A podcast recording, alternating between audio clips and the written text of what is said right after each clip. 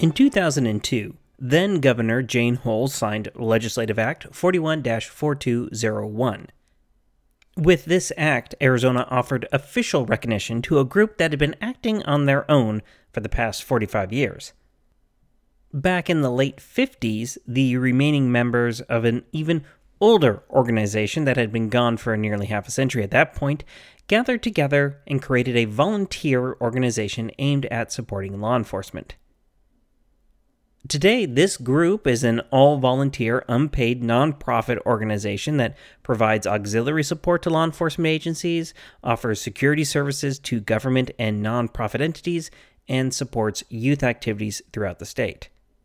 They operate as 22 semi-independent satellite companies, or posts, spread throughout the state, and members receive extensive training and must qualify for the Arizona Peace Officer Standard of Training with firearms, batons, tasers, handcuffs, and pepper spray.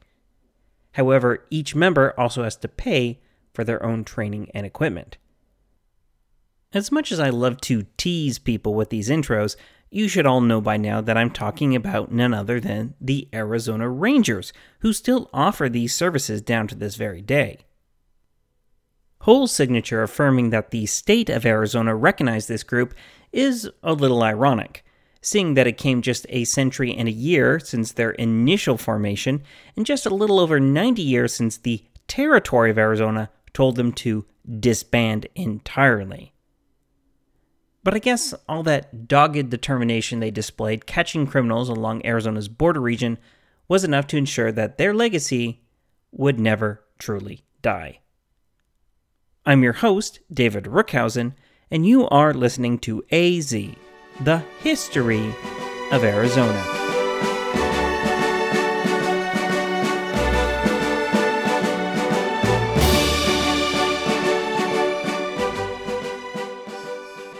Episode 148, The Arizona Rangers, Part 2, Merely in a Day's Work. Welcome back, everyone, and welcome to the second part in our little series on the original iteration of the Arizona Rangers. Of course, as I freely admitted last week and on social media, this is really the second part of the episode I wanted to put out last week before I fell down my Burton C. Mossman rabbit hole.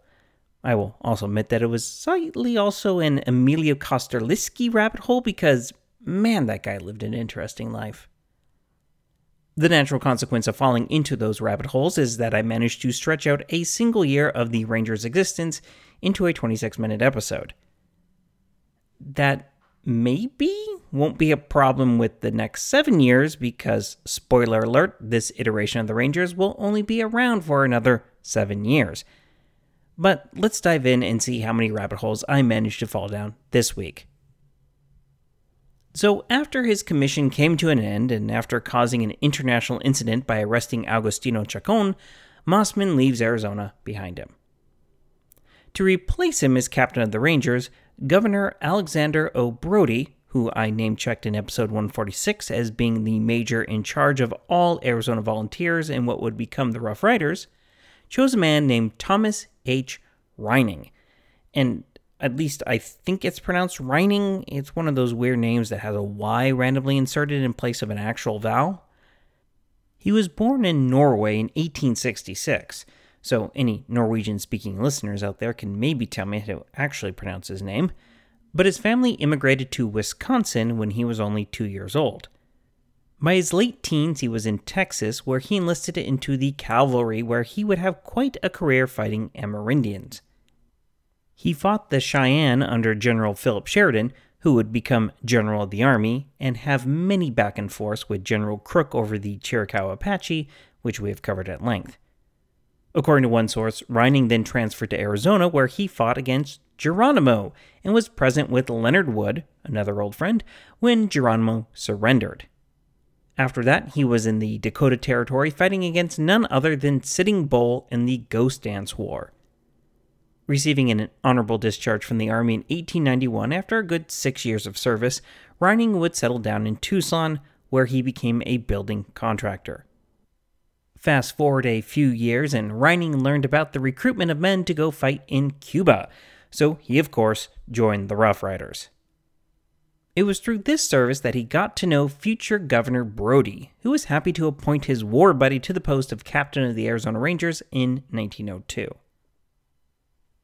Rynning would also captain a different force than Mossman. In 1903, less than a year after taking over the position, the governor and the territorial legislature apparently thought the Rangers were doing a good enough job that they should expand the force. So they gave Rynning a whopping 12 more guys to patrol with, bringing the total to 26 Rangers, a captain, a lieutenant, 4 sergeants, and 20 privates. He would also dismiss all the Rangers that had both served under Mossman and been involved in all the hullabaloo in Bisbee that made them so unpopular.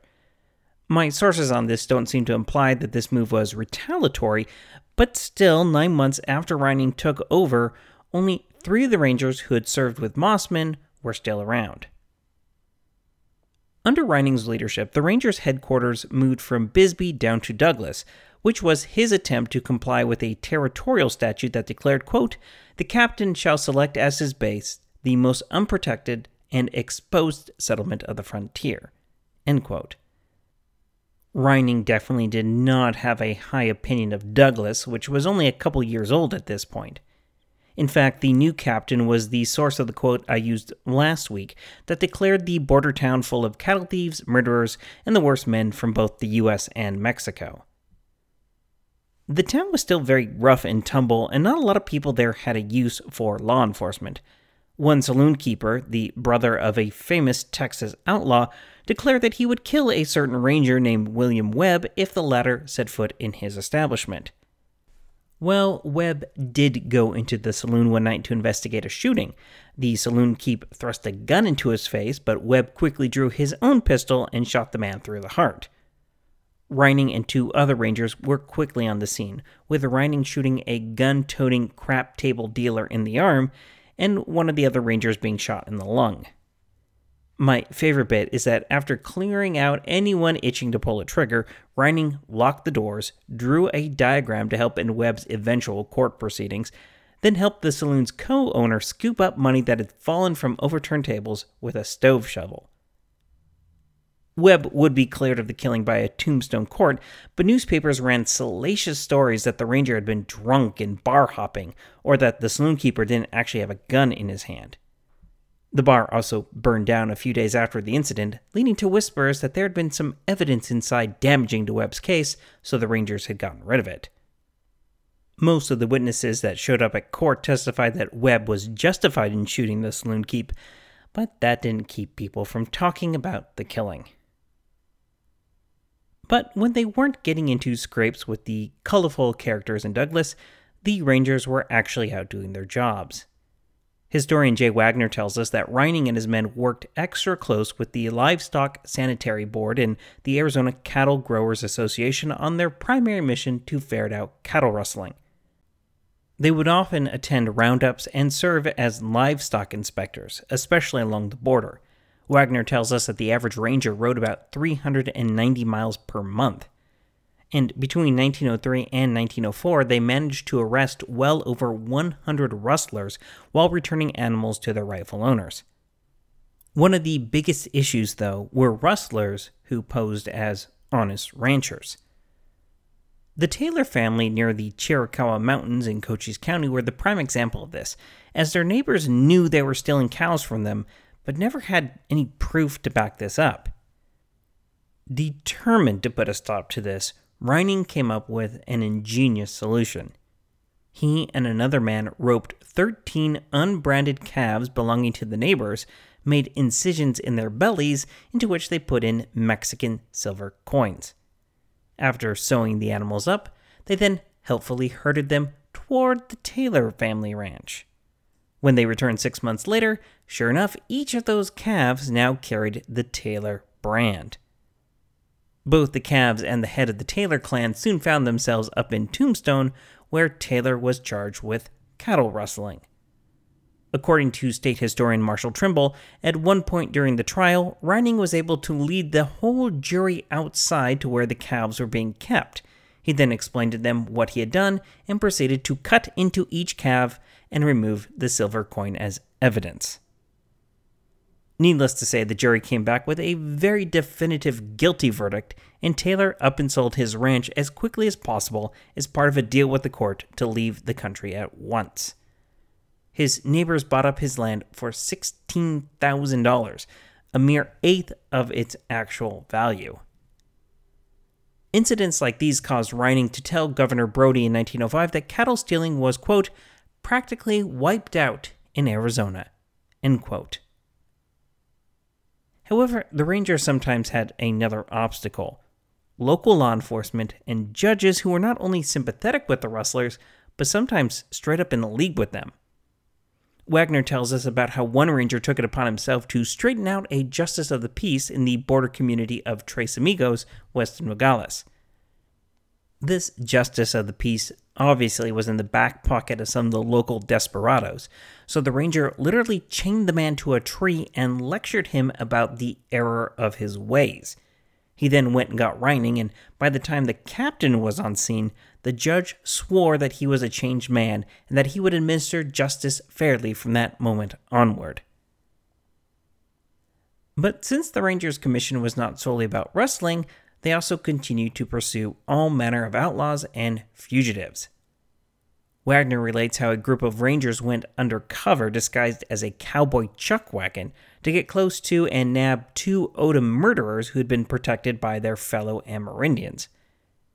Early state historian James H. McClintock relates how the Rangers were involved in a series of escapades, including killing two notorious former convicts who had been stealing horses. Henry Wheeler, whom we'll deal with more in a bit, had a confrontation with an outlaw in Benson that ended with the outlaw on the ground with 4 bullet wounds and Wheeler being disabled for months. And in a maddening case of not giving enough information, McClintock tells us that Rynning once captured an outlaw named Willis Wood, taking the man from a room full of his friends. And I don't know about you, but I want to hear more about that story. McClintock does end his recounting of the Rangers' exploits with the pithy statement, quote, all such things were merely in a day's work, end quote. Speaking of outlaws and fugitives, I want to follow up with something we discussed last episode. That is the outlaws Bert Alvord and Billy Stiles. After abandoning Mossman during his capture of the murderer Chacón in 1902, Alvord once again hooked up with his partner in crime Stiles, something that would land them both in jail in December 1903. However, they managed to break out again and continue their life of crime along the border region. They were so notorious that at one point they had a $10,000 price on their head, dead or alive. As part of a cross-border strategy, Rynning and two men were given the green light to head into Sonora and try to flush them out. There they worked with the rural police force, known as the Rurales, Colonel Kosterlitzky and his forces, as well as Americans living in Sonora who were tasked with trying to flush the men out of their hiding places. However, the Rurales opted to depart from Rynning after the captain decided to ride into a narrow box canyon after the two outlaws. The Mexicans were probably the smarter men here, as Rynning and his men were ambushed in that canyon and forced to give up their pursuit of Alvord and Stiles. Though Rynning did try to turn defeat into victory by saying that he had managed to capture a well-known Mexican thief during his retreat. The dark coda to that is that Rynning gave the thief, who one of his men recognized as having killed a man in Bisbee, over to the Mexicans, citing it was their jurisdiction. He then stood by while the Mexicans made the man literally dig his own grave before they shot him. Just to wrap things up, Alvord would eventually be captured by a group of rangers and local law enforcement on the Young Ranch, just west of the Mexican town of Naco along the international border. However, he's destined to eventually flee the country and die in Barbados. Stiles would never be caught, but would be the mastermind behind some daring borderlands robberies. Apparently, he had enough Mexican friends to keep his exact location below the international boundary hidden. And Stiles would actually get away, dying in Nevada in 1908, far from the border officials that he so frustrated. So, well done, Stiles, I think. Still, the whole drama with Alvord and Stiles shows that the understanding between the Rangers and other American law enforcement officers with their Mexican counterparts remained active and fruitful. Trimble notes that this cooperation could work in a variety of ways. For example, a well-known American outlaw in the Sonoran mining town of Cananea could find himself at the bar having drink after drink with a pretty girl. However, this was a plant who would slip him a Mickey before Rurales came in and slipped a gunny sack over his head. Next thing he knew, he was being delivered to a ranger waiting at the international border. Finally, Wagner relates an incident where the Rangers and federal law enforcement actually stopped a group in Douglas who were planning a revolt against the government of Mexico. A raid led to the apprehension of 12 of these revolutionaries and confiscated arms, percussion caps, flags, dynamite, and a whole mess of documentation. So add that to their list of accomplishments. All told, the Rangers arrested 1,052 people on all sorts of charges just in the fiscal year 1904. By 1907, they reported having made more than 4,000 arrests. Now, so far, the Rangers' job had not changed that much from when they were originally formed in 1901. However, after Rynning took over, the Rangers also got involved with massive strikes happening at the mines in Morenci, Clifton, Bisbee, and even down in Sonora. Now, I don't want to talk about these incidents too much because I plan to cover the strikes themselves much more intensely in coming weeks and months as we explore the forging of what was known as the Copper Collar. But suffice it to say, these strikes were basically about what all strikes are about: pay, hiring cheaper immigrant labor, and unionization. During some of the more tense situations arising from these strikes, the Rangers were called in to act as a peacekeeping force. Another way to put it is that they were sent in as strikebusters.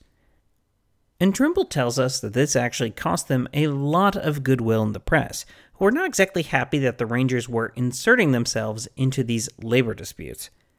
However, as you might imagine, the mining companies loved this and even gifted Rynning an expensive gold watch for his part in curbing the strike in Morenci.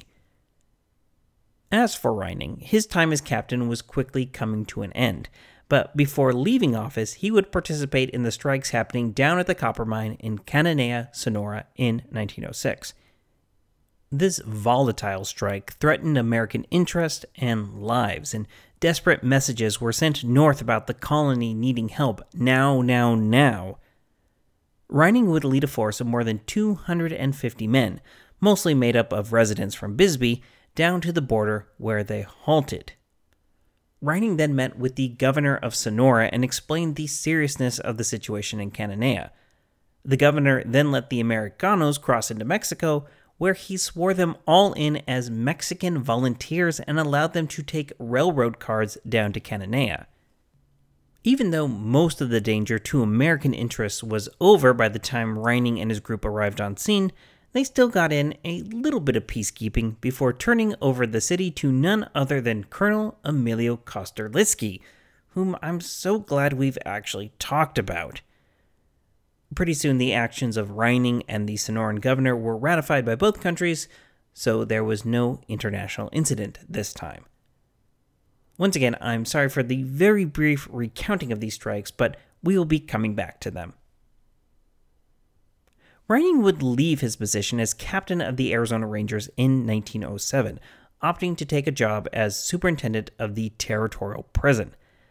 That same year, the territorial legislature had voted to move the prison to where its descendant stands today, that is, Florence, and Rynning would oversee a lot of the construction of the original prison there.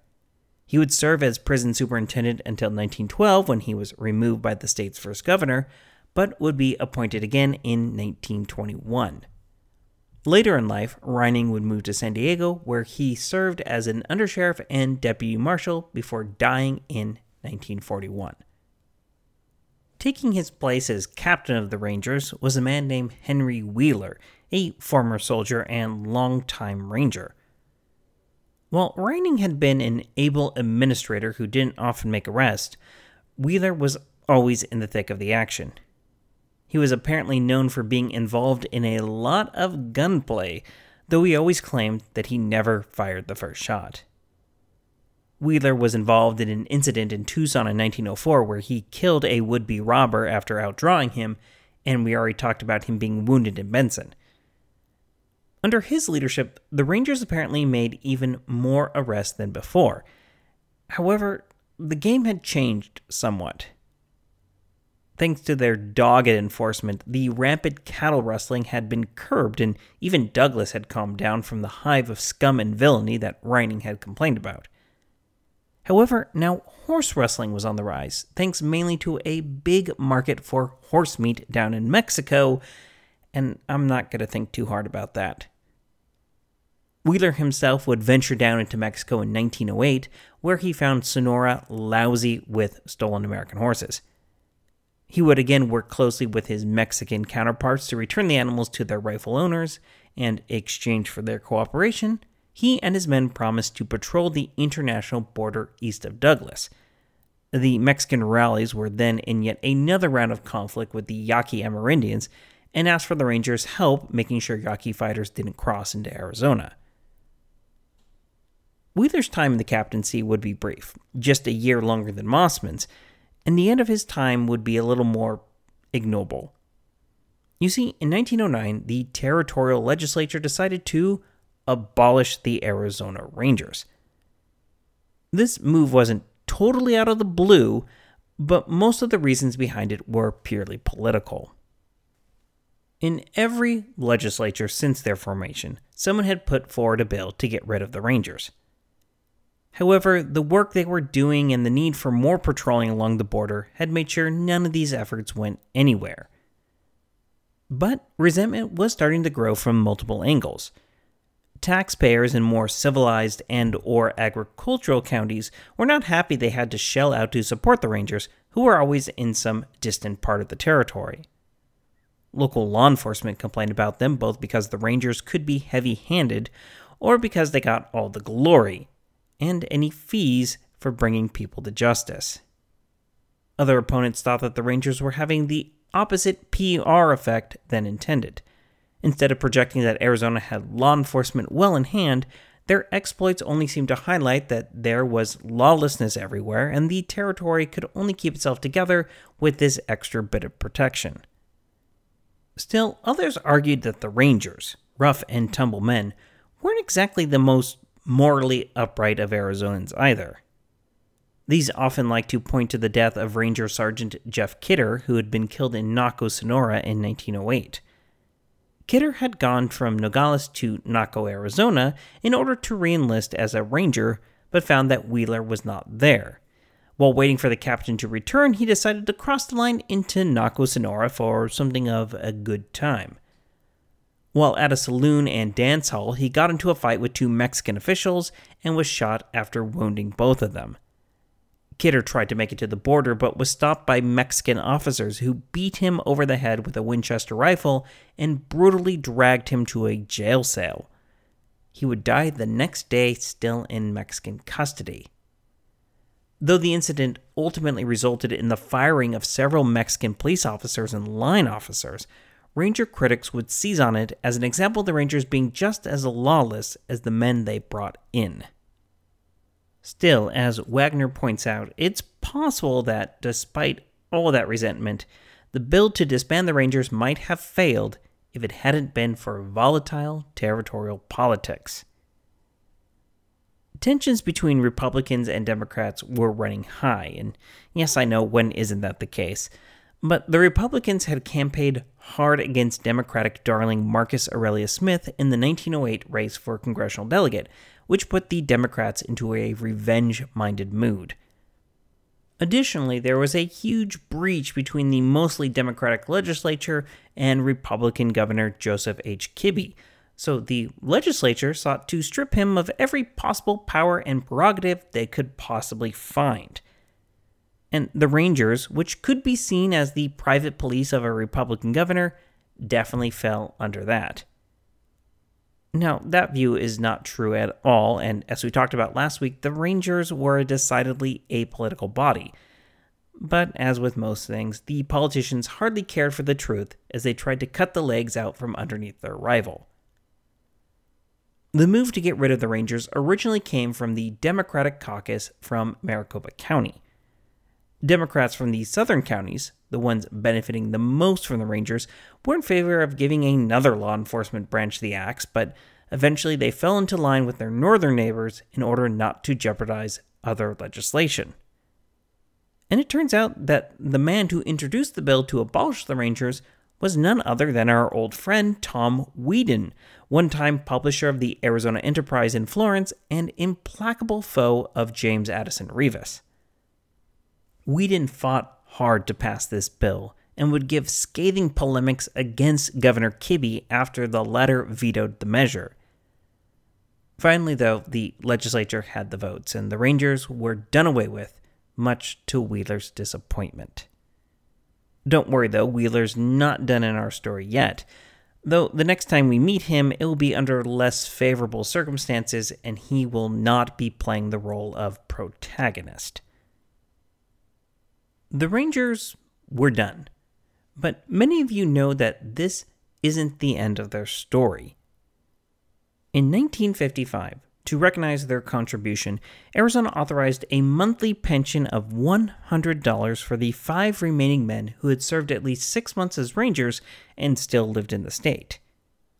And as we talked about at the very top of the episode, the then 4 surviving men formed the volunteer version of the Arizona Rangers in 1957, turning it into the volunteer support group that continues on to today.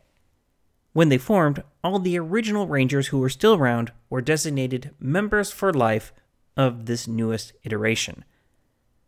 The last surviving Ranger from the turn of the 20th century was John R. Clark, who died in 1982 at the age of 97. And that seems like a good place to stop this week. But I hope you enjoyed riding along with the Rangers the last couple of episodes during what could be called the twilight years of the Old West. Next, we're going to turn our attention to something that we could have slotted in ages ago, right after wrapping up with the Baron of Arizona. So join me next week as we talk about the infamous Baca No. 3 float that eventually saw the descendants of old homesteading families evicted off the land along the Santa Cruz River that their families had lived on for generations. I'm your host, David Rookhausen, and you've been listening to AZ, the History of Arizona. Goodbye.